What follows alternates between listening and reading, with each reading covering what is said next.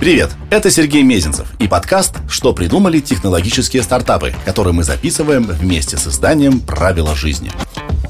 Мы решили разобраться, каково это – развивать технологический стартап до большой и мощной IT-компании в России 2023 года. Поскольку я сам открываю свой первый небольшой бизнес, да-да, хочется перенять опыт ребят, недавно проделавших похожий путь. Героиня этого выпуска Мария Володина, генеральный директор компании BrainStart, которая занимается технологией нейрофидбэка. Не бойтесь, в мозг никому не залезем, зато обсудим, как им самому управлять максимально эффективно и можно ли вылечить депрессию с помощью ПО. А еще объясним, почему вокруг так много слов с приставкой нейро, что они значат для науки, а что для обычного человека. Обязательно слушайте подкаст до конца, будет интересно. А, Маш, привет. Привет, Сергей. Как дела? Отлично. Жара на улице последние не лето. Да, берем все от этого.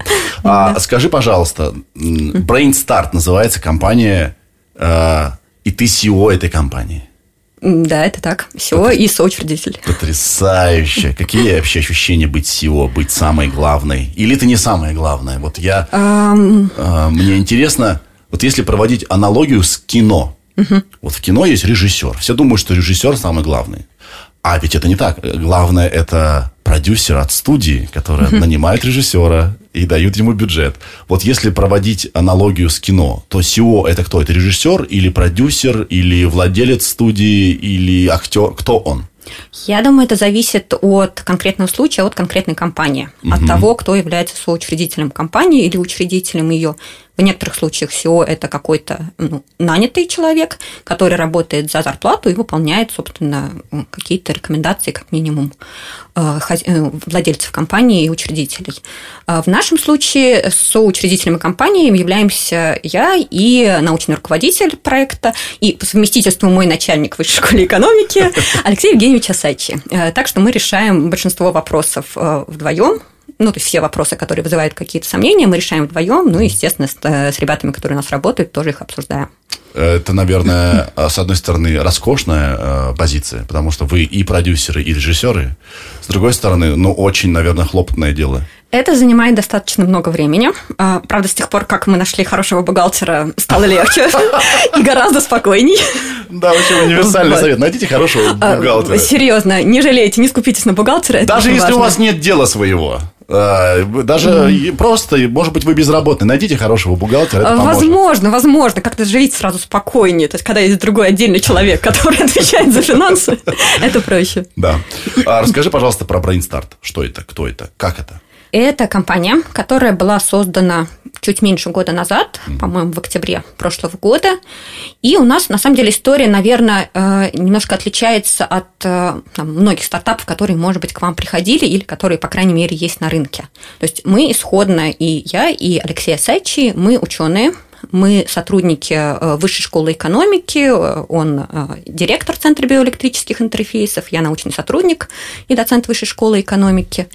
И исходно мы пришли э, с тем, что у нас уже есть разработка, которая имеет явный потенциал для того, чтобы делать из нее готовый продукт и там, выводить на рынок. И при поддержке, опять же, Высшей школы экономики мы выиграли грант Фонда содействия инновациям. И, кстати, по этому договору, я недавно его перечитывала.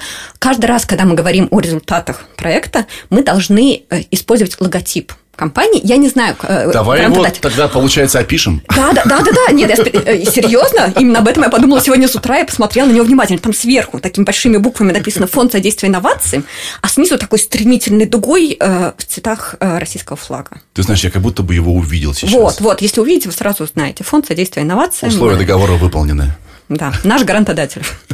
Вот, так что на самом деле сначала мы э, получили грант «Старт» Фонда содействия инновациям по условиям этого, этого гранта э, тем, кому его Э, те, кто его выиграл, дальше организуют, или у них уже есть какое-то юридическое лицо, там, ООО, в нашем случае ООО Brainstart, и дальше уже с этим юридическим лицом заключается договор и переводятся, собственно, деньги на счет юридического лица.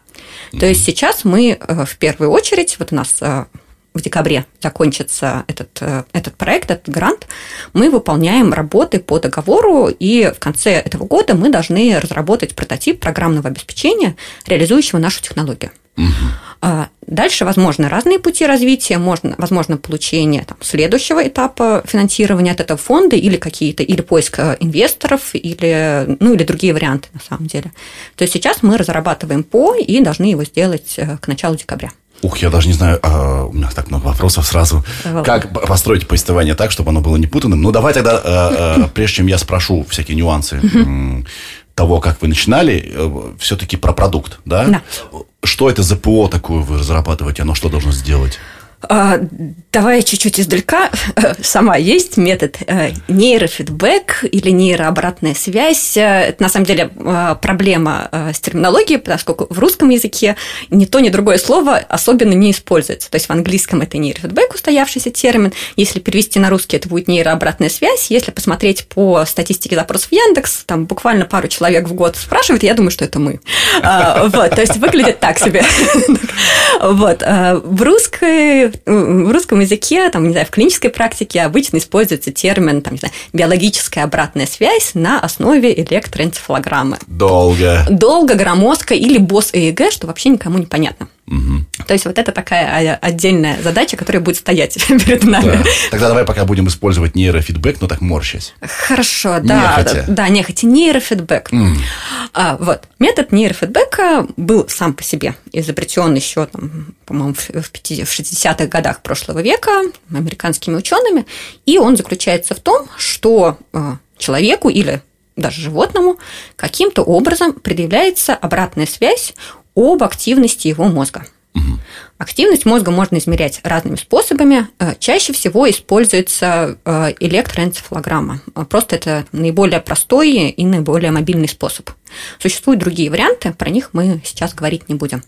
Активность нашего мозга, то есть, безусловно, все, что мы делаем, влияет на то, как у нас работает наш мозг. То есть мы им как бы и так по умолчанию управляем, казалось бы. Как будто бы. Как будто бы. Но мы не знаем как. То есть мы не знаем, как именно мы меняем электрическую активность нашего мозга. То есть в электроэнцефалограмме э, регистрируется э, с поверхности кожи головы электрический сигнал, который из мозга доходит вот до кожи головы, там очень сложная получается математика, э, суммируется сигнал от всех разных структур, в общем, получается такая очень кривулинка. А эта кривулинка, она меряет в данном случае, да, да, в случае с электроэнцефалограммой, общую активность мозга или по зонам? А, есть электроды, расположенные над разными зонами головы, и в каждую зону головы приходит сигнал в той или иной степени от всех остальных. У нас да. есть объемная проводимость, и это э, сложная достаточно математическая задача, чтобы потом научиться этот сигнал разделять, выделять, откуда э, пришел тот или иной сигнал. Это решает математики, это решает в частности, такую задачу решает в частности вот наш научный руководитель Алексей Асачи. В прошлом году он защитил докторскую как раз вот на эту тему.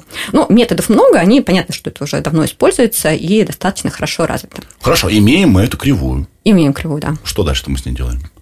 А, дальше выделяется какой-то целевой сигнал. То есть мы хотим что-то тренировать. Ну, например, известно, что когда мы расслабляемся, у нас повышается альфа-ритм в определенных областях мозга. Угу. Например, мы хотим научиться лучше расслабляться. Прям лучше расслабляться на уровне мозга. Я просто... хотел бы научиться лучше расслабляться. Э, да, очень многие хотят. вот, поэтому это один... Я хотел бы научиться вообще, в принципе, расслабляться. Прекрасно. Когда у нас будет готов продукт, мы обязательно позовем. Можно я буду э, этим... Э, тестером. Тестером, я готов. да, отлично. Вот. Существует, да, известный ритм, который соответствует какому-то состоянию. Да. Но мы его не чувствуем. Сам по себе этот ритм мы не можем чувствовать. Мы не знаем, сейчас у нас высокий альфа-ритм, низкий альфа-ритм. Просто мы не понимаем, у нас нет этого органа чувств, который отвечает за то, чтобы мы могли понять, какой у нас сейчас, как у нас сейчас работает мозг. А, метод измеряет, с помощью этого метода измеряется активность мозга, выделяется целевой сигнал, например, альфа-ритм, и дальше предъявляется обратная связь.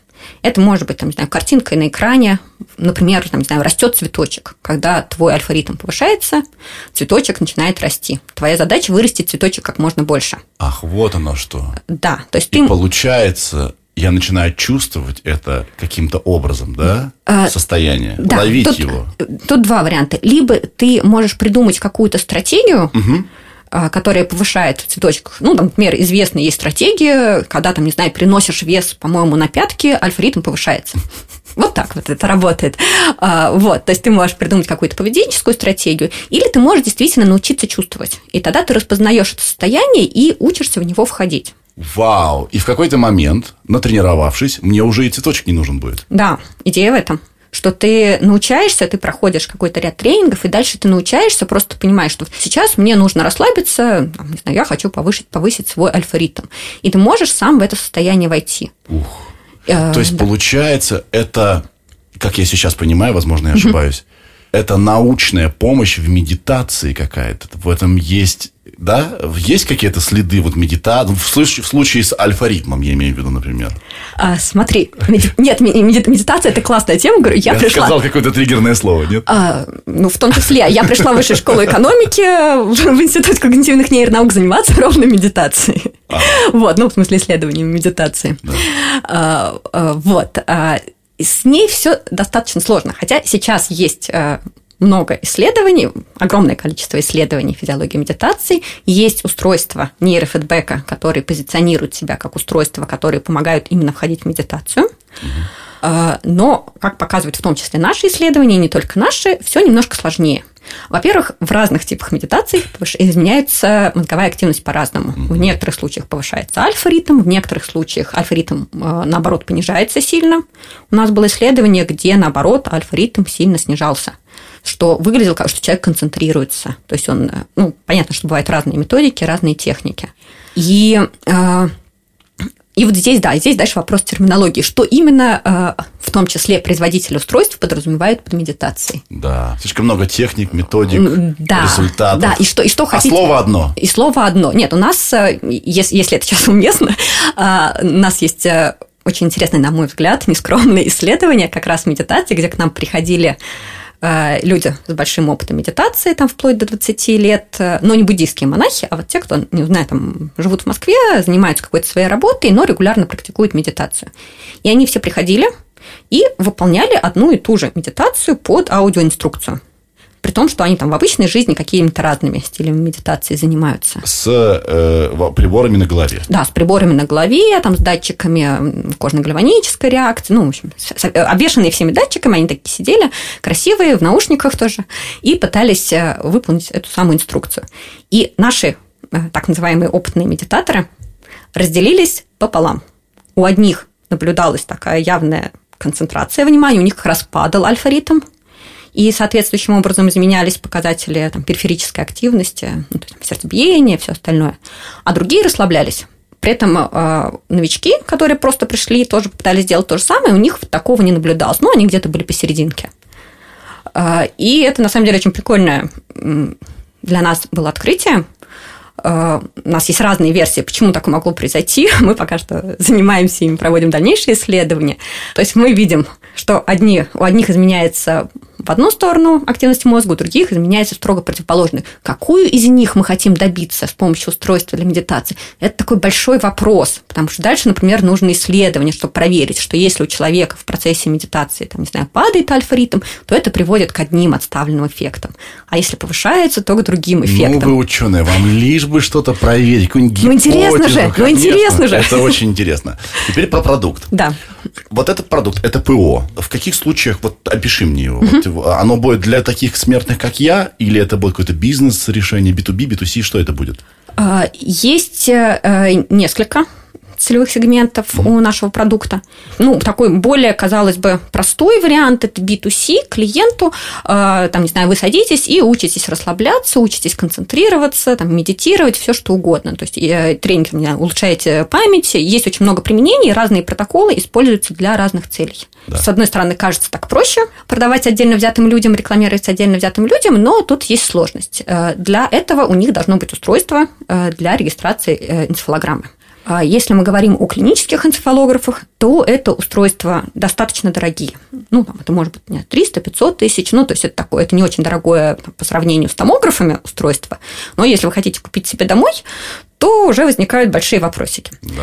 А, Придется строить центр а, расслабления да, Российской да. Федерации. Более того, такие центры есть уже, которые проводят тренинги, да, для отдельно взятых клиентов проводят тренинги, э, там, ну, например, расслабления. Если говорим там о клиническом применении, то, наверное, э, чаще всего сейчас это используют для детей с синдромом дефицита внимания и гиперактивности. То есть для них тоже есть отработанные протоколы, специальные дизайны, которые, с которыми легко работать детям. Ну, например, сидит ребеночек, у него, опять же, регистрируется энцефалограмма, и перед ним экран с мультиками. Когда он отвлекается, и это видно по энцефалограмме, там начинают идти помехи.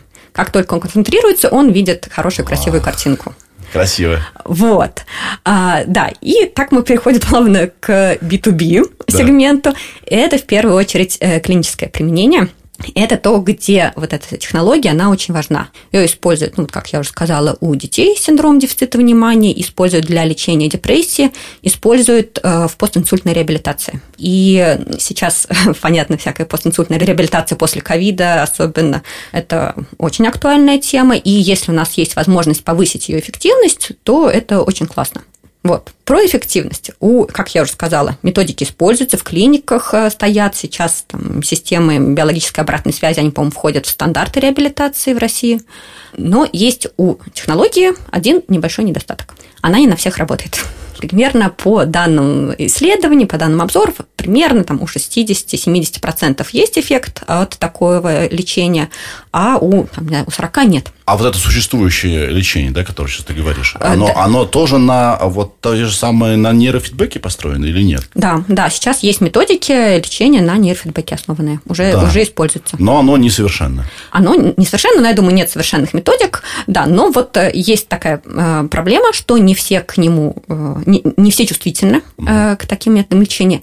И одной из причин возможных такого лечения, которое подтверждает наши исследования, такого недостатка, который подтверждает наши исследования, это то, что обратная связь приходит с большой задержкой. А, слишком большой latency.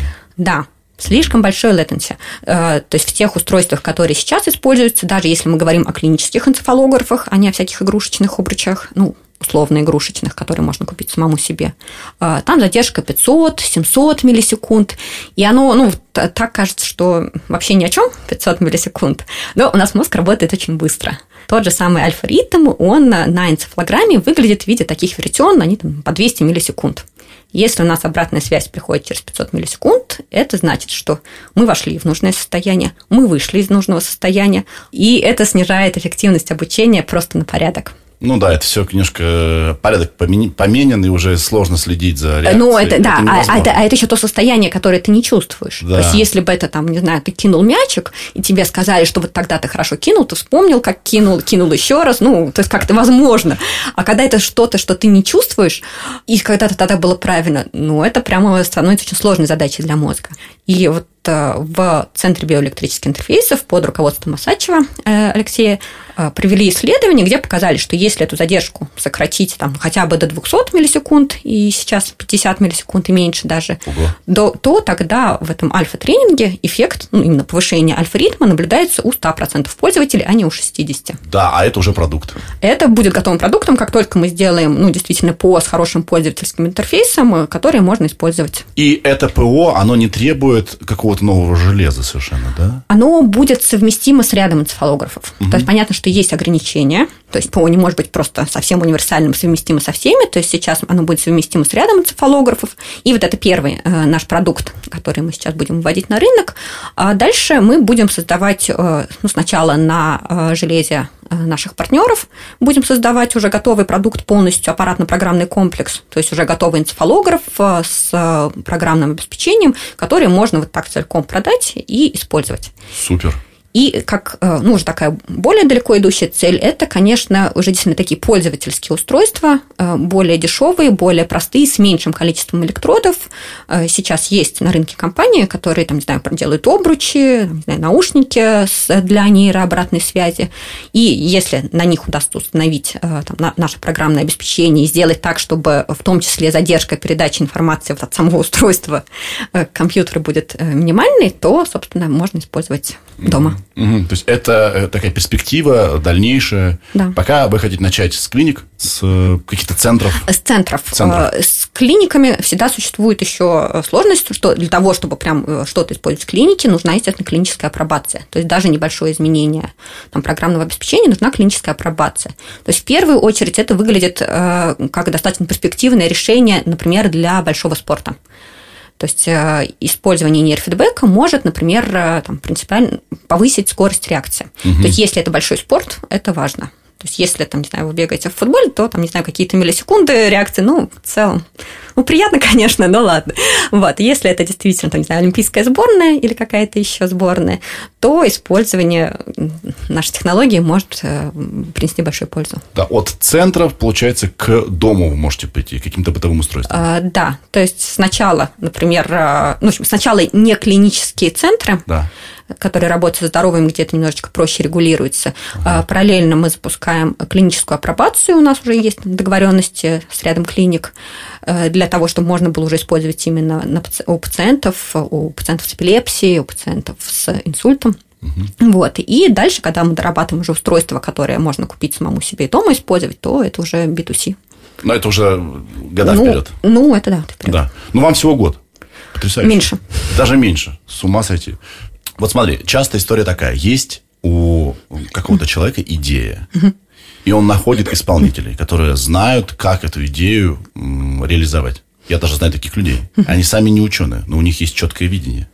А в твоем случае ты и ученый, и автор идеи, и тебе, получается, нужно было научить себя бизнес-стороне всего этого вопроса. Да? Вот скажи мне, пожалуйста, ты уже бизнесмен?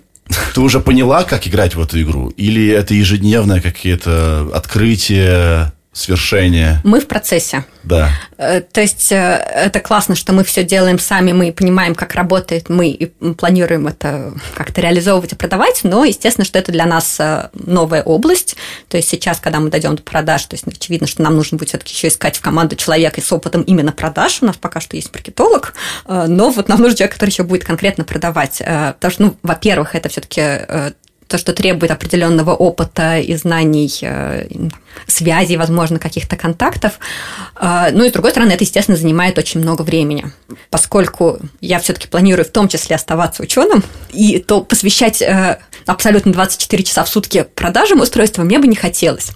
То есть это то, что может не знаю, сделать мою жизнь менее интересной, хотя, возможно, более прибыльной. Вот, так Вопрос что... вот такой задам тебе. Между наукой и бизнесом есть что-то общее? Есть какие-то какие вот э, неуловимые или очевидные какие-то сходства в процессах? Мне кажется, есть одна вещь, которая очень сильно объединяет бизнес и науку. Это гипотезы.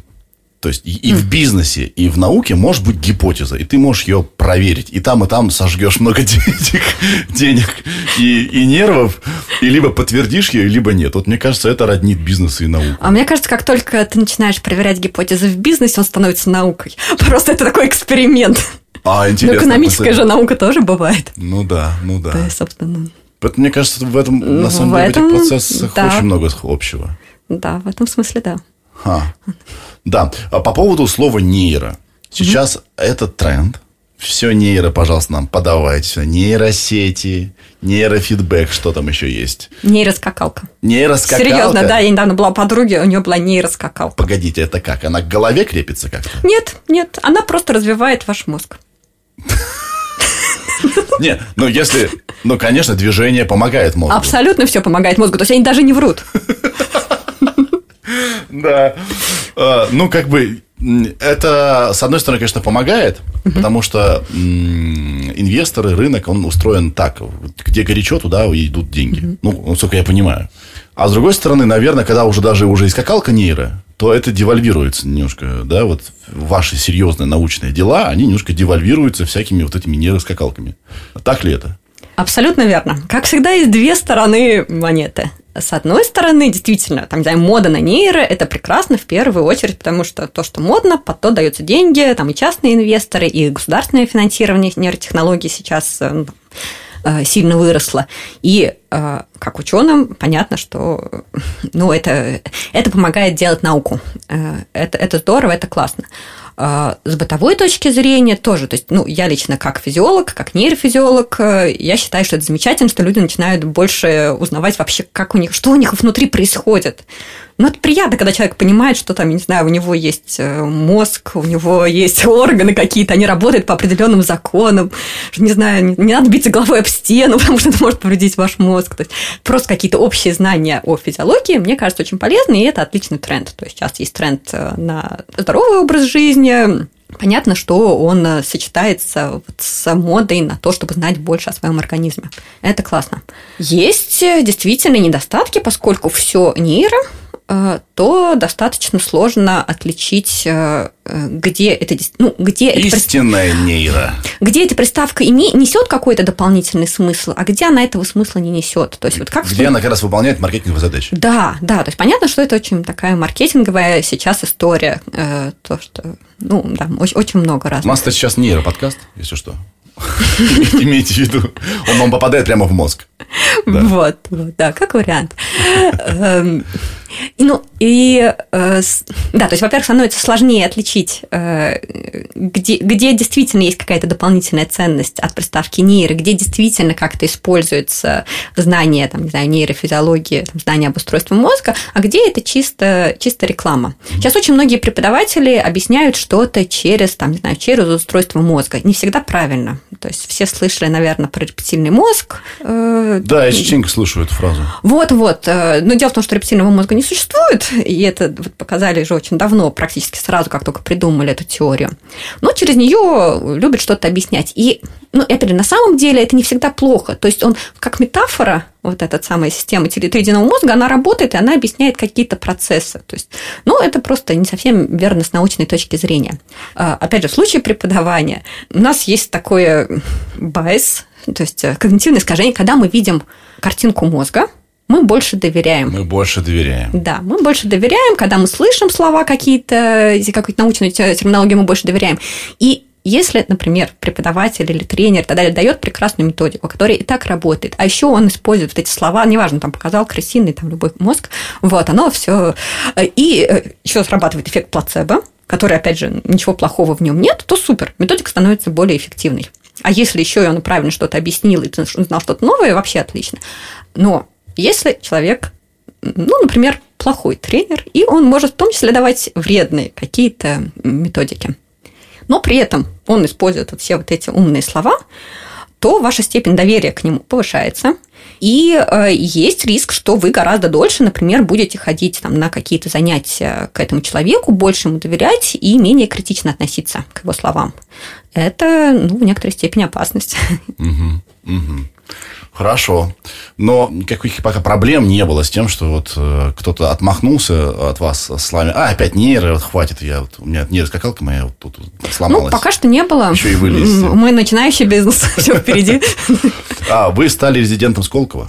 Да. Как это на практике выражается? Это значит что? Вот, как это повлияло на, на процессы внутри брейнстарта? Первое, что ты делаешь, став резидентом Сколково, добавляешь красивые буковки СК на сайт. Хорошо. Хотя сейчас это не обязательное требование, поскольку Сколково находится под санкциями. А, Дальше, опять же, как только мы стали резидентами Сколково, нас отправили на... Ну, нам предложили поучаствовать э, в Питерском международном экономическом форуме, представить свой продукт там. И мы съездили, это был для нас новый интересный опыт – возможно, слегка преждевременный, поскольку, ну, то есть пока что я не могу оценить, насколько, насколько это было эффективно для нас. Потому что лучше туда уже ехать с продуктом, да, каким-то? А, ну, да, то есть если ты уже едешь с продуктом, ты там с кем-то встретился, пообщался, обменялись контактами, и дальше, например, у вас состоялись продажи. Здесь у нас есть, там, у меня там есть список, табличка контактов, которыми мы обменялись, и когда у нас будет готовый продукт, мы напишем и узнаем, там, действительно ли э, мы получили от этого каких-то новых клиентов. Пока точно не знаю, но если уже есть готовый продукт, то это общем, достаточно эффективное э, средство. Мы вот видели, мне, мне сказали, что у вас были ребята из MedVR. Да, были. Вот, были. да, вот там, там мы как раз тоже виделись. Очень интересный проект. Вот, да, это первое. А дальше у Сколково есть э, ряд мер поддержек, то есть у них есть микрогранты, микрогранты на, маркет, на рекламу, на маркетинговые услуги, микрогранты на какие-то юридические услуги, на услуги организации по, в общем, по, по патентованию. А, мы пока что этим еще не воспользовались. Сейчас, вот, скорее всего, мы в первую очередь э, займемся оформлением патентов, и для этого будем использовать их микрогранты. А также, если там, да, у вас нет своего офиса и вам нужен, нужно какое-то помещение, я точно не знаю, кстати, можно ли снять э, помещение в Сколково, если ты не резидент, но если ты резидент, наверное, это делается по какой-то льготной цене. Вот. А, опять же, этой услугой мы пока что не воспользовались, так что, думаю, в первую очередь у нас это будут какие-то микрогранты, mm-hmm. а, а еще налоговые льготы, которые всегда приятны. Конечно. А доступ на гольф? У них есть гольф? Я не знала. Там, там где-то в районе Сколково есть какой-то гольф. Ну вот, я выяснила нашего куратора. Если, если у вас в дальнейшем исследования будут на гольф-полях, я тем более приду. Отлично. Я тем более приду. А по поводу, э, ты чуть раньше сказал, железа партнеров. Угу. Что это за железо такое? Э, кто эти партнеры? Есть российские производители электроэнцефалографов, угу. с которыми мы давно сотрудничаем. Ну, в частности, компания «Медицинские компьютерные системы» в Зеленограде расположена. Есть компания «Мицар», которая делает в том числе беспроводные энцефалографы. МКС. Э, да, МКС, медицинская компьютерная система МКС. Обычно, когда ищешь их, сразу находишь все, что ты можешь. Не связанное с космосом там находится. Вот, да. То есть пока что у нас с ними, мы с ними вели разговоры э, о совместном продукте, ну, потом, возможно, другими компаниями, которые уже есть на российском рынке, и в первую очередь, конечно, компании, которые активно продают свое оборудование в клинике. Я почему спросил, потому что каждого вот пришедшего в этот подкаст я нет-нет да спрошу про импортозамещение, потому что, ну, как бы вопрос актуален. Вас это, получается, не очень сильно волнует, потому что есть уже ребят, которые в России производят железо, для которого ваше ПО очень даже сгодится. Это прекрасный вопрос. То есть, да, казалось бы, да, но на самом деле я предположу, что наши партнеры закупают часть каких-то деталей э, за границей. Я точно не знаю, как у них это сейчас реализовано. Наверняка, поскольку они продолжают свою работу, они каким-то образом решают эту проблему, ну, либо действительно импортозамещением, либо какими-то другими путями. Ну, косвенным образом, я думаю, это нас тоже коснется. Кстати, э, Стив Джобс, по-моему, говорил, что компания, которая производит софт, в какой-то момент времени обязана начать производить железо, потому что софт и железо – это очень важная связка. И если ты производишь какую-то свою программу, uh-huh. что-то там программируешь, что ты должен под это сам производить вычислительные какие-то аппараты. Вы не думали так вот в своих смелых фантазиях, что когда-нибудь BrainStart сделает это самое устройство, как раз Разумеется. может быть для бытовых нужд. А, разумеется, мы об этом думали. Пока что там какие-то модификации устройства мы производим как раз на партнерских устройствах. У нас есть с ними совместные проекты. Но да, дальше, когда у нас будет свое производство, когда мы станем крупной, серьезной компанией, а не каким-то там стартапом, да, безусловно, мы будем производить свои устройства и их продавать. А как вообще эта область в России развита? Технологиями на основе нейрофидбэка, электроэнцефалограмм. Вообще что происходит? Она сейчас активно развивается. А, там, по сравнению там, знаю, с Америкой, с другими западными странами, мы, конечно, отстаем. Некоторые эксперты говорят лет на 10. Я не знаю точно, насколько именно лет мы отстаем, но да, то есть, э, но сейчас зато мы находимся там, в стадии активного развития. Сейчас сильно повысилось и, наверное, продолжает еще повышаться и государственное финансирование, и просто интерес, в том числе там, знаю, широкая аудитория к этой тематике, так что пока что еще достаточно, ну, относительно свободный рынок, и есть место для роста, и мы да, развиваемся. А мы отстаем сильно? Не, ну то есть на самом деле то, то в чем отстаем, это именно технологическое, то есть там создание каких-нибудь очень там очень маленьких, очень тоненьких электродов, ну там тоже что тот же самый Илон Маск делает, то есть у нас пока что технология это. Ты ну, про его стартап Нейролинк? Ну, да. Да. Да, то есть, э, ну, вот именно э, у нас ну, в вышке проект есть э, с пациентами, собственно, лаборатория в сам центре биоэлектрических интерфейсов, он был создан по мегагранту, который выиграл Лебедев Михаил Альбертович вот, с Сачем Алексеем, по созданию двунаправленных нейроинтерфейсов инвазивных. То есть это когда у пациентов по медицинским показаниям им на кору помещается там, электродная сеточка, электроды, Э, это делают, например, у пациентов э, с эпилепсией фармакорезистентной, которые готовят к операции у которых, например, ну, предполагают удалить очаг э, патогенный. Вот. И с такими пациентами велась работа, чтобы с инвазивных электродов, то есть которые лежат на коре, уже когда вскрыт череп, можно было декодировать активность мозга, в частности, активность двигательной коры э, для того, чтобы можно было управлять протезами, например. И туда же на эту сеточку э, передавать, передавать стимуляцию, чтобы создавать какие-то сенсорные ощущения. Вот такие двунаправленные интерфейсы сейчас тоже актуальная, актуальная проблема. И для этого мы покупали, к сожалению, американские электроды, поскольку у них они достаточно маленькие и достаточно качественные. Ну, когда-нибудь, однажды, Брейнстарт начнет выпускать свои. Да, вообще самое маленькое. Никто, никто не увидит. Их, их вообще даже, не... даже будут сомневаться, существуют ли да, да, да. настолько маленькие электроды. А давай еще пофантазируем. Как ты думаешь, вот понятное дело, что вы еще меньше года существуете, что вам нужно ну, для начала выкатить первый ваш продукт, да? Все это, все это, я все это понимаю, осознаю. Но мы тоже помечтали о бытовых приборах и так далее. Вот э, какое-то смелое применение нейрофидбэка вами вот в будущем, не знаю, через 6, 7, 10 лет? Что-то, какую-то интересную задачу вы можете решить или э, сейчас туда направлена ваша мысль, и, возможно, получится там что-то реализовать, э, решить? Ну, одна из задач, которые, опять же, есть сейчас многие интересуются, в том числе крупные, крупные компании технологические, э, с помощью ну, например, энцефалограммы, или, а лучше даже без энцефалограммы, там, каких-нибудь других датчиков, э, научиться определять состояние человека. Сейчас вот он сконцентрирован, сейчас он отвлекся, сейчас он устал. Есть некоторые результаты, там, в том числе у нас есть проекты с этим связанные. Э, но если действительно удастся э, хорошо декодировать состояние мозга, то, например, можно регулировать поток информации, который поступает человеку. То есть сидит э, ребенок или взрослый, смотрит какую-то лекцию или слушает, и в зависимости от состояния его мозга можно по-разному давать более сложный или более легкий материал или предлагать прерваться. Прямо на ходу. А, если мы фантазируем, то да, то есть это та, та задача, которая, над которой сейчас работает. Я думаю, что она будет на самом деле решена относительно скоро, потому что действительно многие группы сейчас этим занимаются. Другая история, э, есть, опять же, научные исследования, подтверждающие, что если предъявлять информацию в определенную фазу ритма, когда мозг находится в определенном состоянии, то тогда эффективность э, запоминания выше. Опять же, более эффективные системы обучения. Вау! И, соответственно, не лезь к человеку, когда у него мозг не готов для этого. Да, ну поскольку в мозге все происходит очень быстро, то здесь речь идет о том, что, там, например, в какую-нибудь миллисекунду, вот сейчас вот нужно показать какое-нибудь новое английское слово. То есть ты сидишь перед компьютером, у тебя измеряется активность мозга, и тебе в правильные моменты показываются слова. И это повышает эффективность обучения. С ума сойти. Или я придумал, тебе партнер говорит, не хочет он никакой интимной активности, потому что у него болит голова. Ты говоришь, а пожалуйста, вот а, нажми сюда. А вот, а зачем ты сейчас нечестна?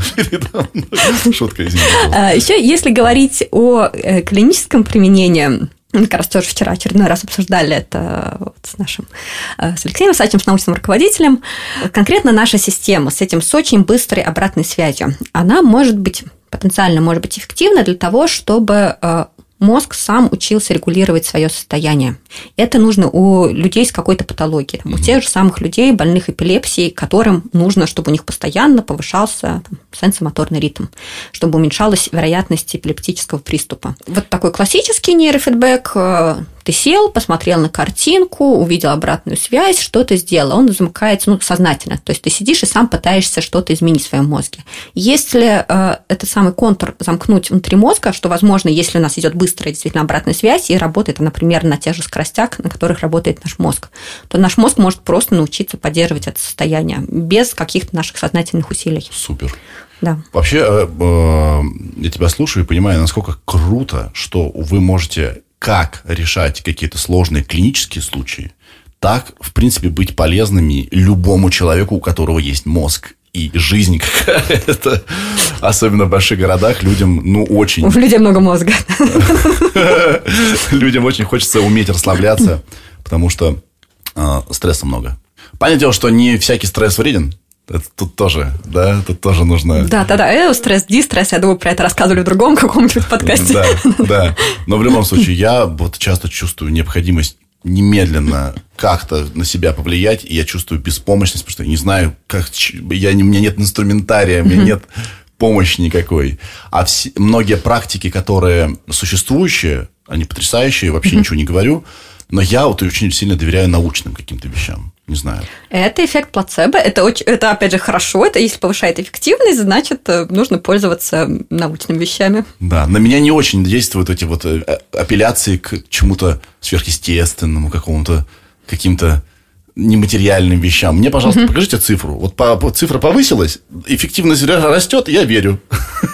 Прекрасно. Да. Э, не, но на самом деле, э, когда там речь идет о всяких вот этих э, ненаучных объяснениях, там, не знаю, тех, тех же самых пресловутых медитациях, это же как раз очень интересный вопрос, почему этим занимаются многие ученые. Потому что очевидно, что какие-то методики обучения, там, условно, представьте горящий огненный шар на уровне лба, ну, да. из головы. То есть это образ, который многим людям помогает войти в какое-то определенное состояние мозга. То есть, если это работает, значит, да, значит, большинство, ну, большинство людей, которые этим занимаются, им удается достичь какого-то конкретного состояния с использованием этого образа. И поэтому действительно очень интересная задача, э, если попытаться понять, что именно происходит в мозгу или во всем остальном организме э, в тот момент, когда человек пытается представить горящий огненный шар, ну, классно, вот вам научно доказано и измеримо, и тогда это можно как-то формализовать, угу. и в том числе для тех людей, у которых сама по себе, само по себе предложение представить огненный шар вызывает некоторое раздражение. Ну, Опять-таки, это про повысить эффективность. Повысить эффективность, охватить, э, там, не знаю, ту аудиторию, для которой такой метод объяснения не подходит. Людям подходят разные способы объяснения, это совершенно нормально. Мы все разные, там, кому-то нужна конкретная циферка, кому-то нужна красивая картинка и похвала. Ну, все верно, все верно. У нас есть э, рубрика в нашем подкасте. Она будет только сейчас, специально для тебя. Рубрика называется «Невероятный глупый вопрос». Как будто бы до этого были хорошие, представим себе. А, вопрос вот такой. Можно ли с помощью этой технологии а, мгновенного нейрофидбэка управлять массами, за какую-то антенну поставить в центре города небольшого, и излучать какую-то, какой-то сигнал, чтобы все немедленно либо расслабились, либо, если цели не очень хорошие, напряглись. Вот что-то такое можно делать? Ну, я бы сказала, что вот таким прямым способом нельзя, поскольку мы никак не воздействуем на мозг непосредственно. Мы помогаем научиться э, там, тебе самому управлять своим мозгом. Нет, есть методы стимуляции мозга. Там, мне кажется, этот вопрос э, можно было бы раскрыть гораздо шире и придумать э, кучу вариантов, как, э, там, не знаю, с помощью транскраниальной магнитной стимуляции или любой другой стимуляции. Можно это сделать с помощью нейрофидбэка ну, если, если по-честному, то нет, но, опять же, если фантазировать, то можно придумать, что, я не знаю, в школе все дети сидят и расслабляются, и дальше они расслаблены, и они не реагируют больше. Но есть гораздо более эффективные способы управления массами, мне кажется, гораздо более простые. Не стоит усложнять. Не требующие такого количества проводов на голове. Да, да, вообще, там контекстная реклама уже работает. Слушай, а как часто вас путают с нейросетями? Ну, вот, нейросети, которая компьютерная. Понятное дело, что мозг это и есть нейросеть. Это содружество нейрончиков, да, по которым бегает электрический сигнал. А вот как часто не понимаю... Вот ты в баре, подходит человек. А чем ты занимаешься? Привет! Чем ты... Че, а что ты делаешь? Что там у вас? Это что такое? Как ты очень быстро объясняешь, чтобы не было вот эти путаницы с нейросетями нейроскакалками и действительно реальной э, научной работой? Ну, рассказываешь, что такое нейрофидбэк, рассказываешь про метод. Ну, нейросети сейчас тоже, поскольку активно развиваются. В тренде, в тренде. А, в тренде, ну, их, это просто инструмент, который можно использовать, в том числе, возможно, потенциально в нашей технологии, возможно, добавление получается, подхода. Получается, double нейро. И да, нейро, да, и в, нейро голове, в квадрате, да. И нейро, которое компьютерно написано в коде. О, вау! Ну что ж, большое будущее ждет э, Brain Огромное тебе спасибо большое, Мария, что ты пришла. Ценю, побед, вперед, жду приглашения на тестирование. Я готов расслабиться в любой момент. Спасибо тебе большое. Спасибо за разговор.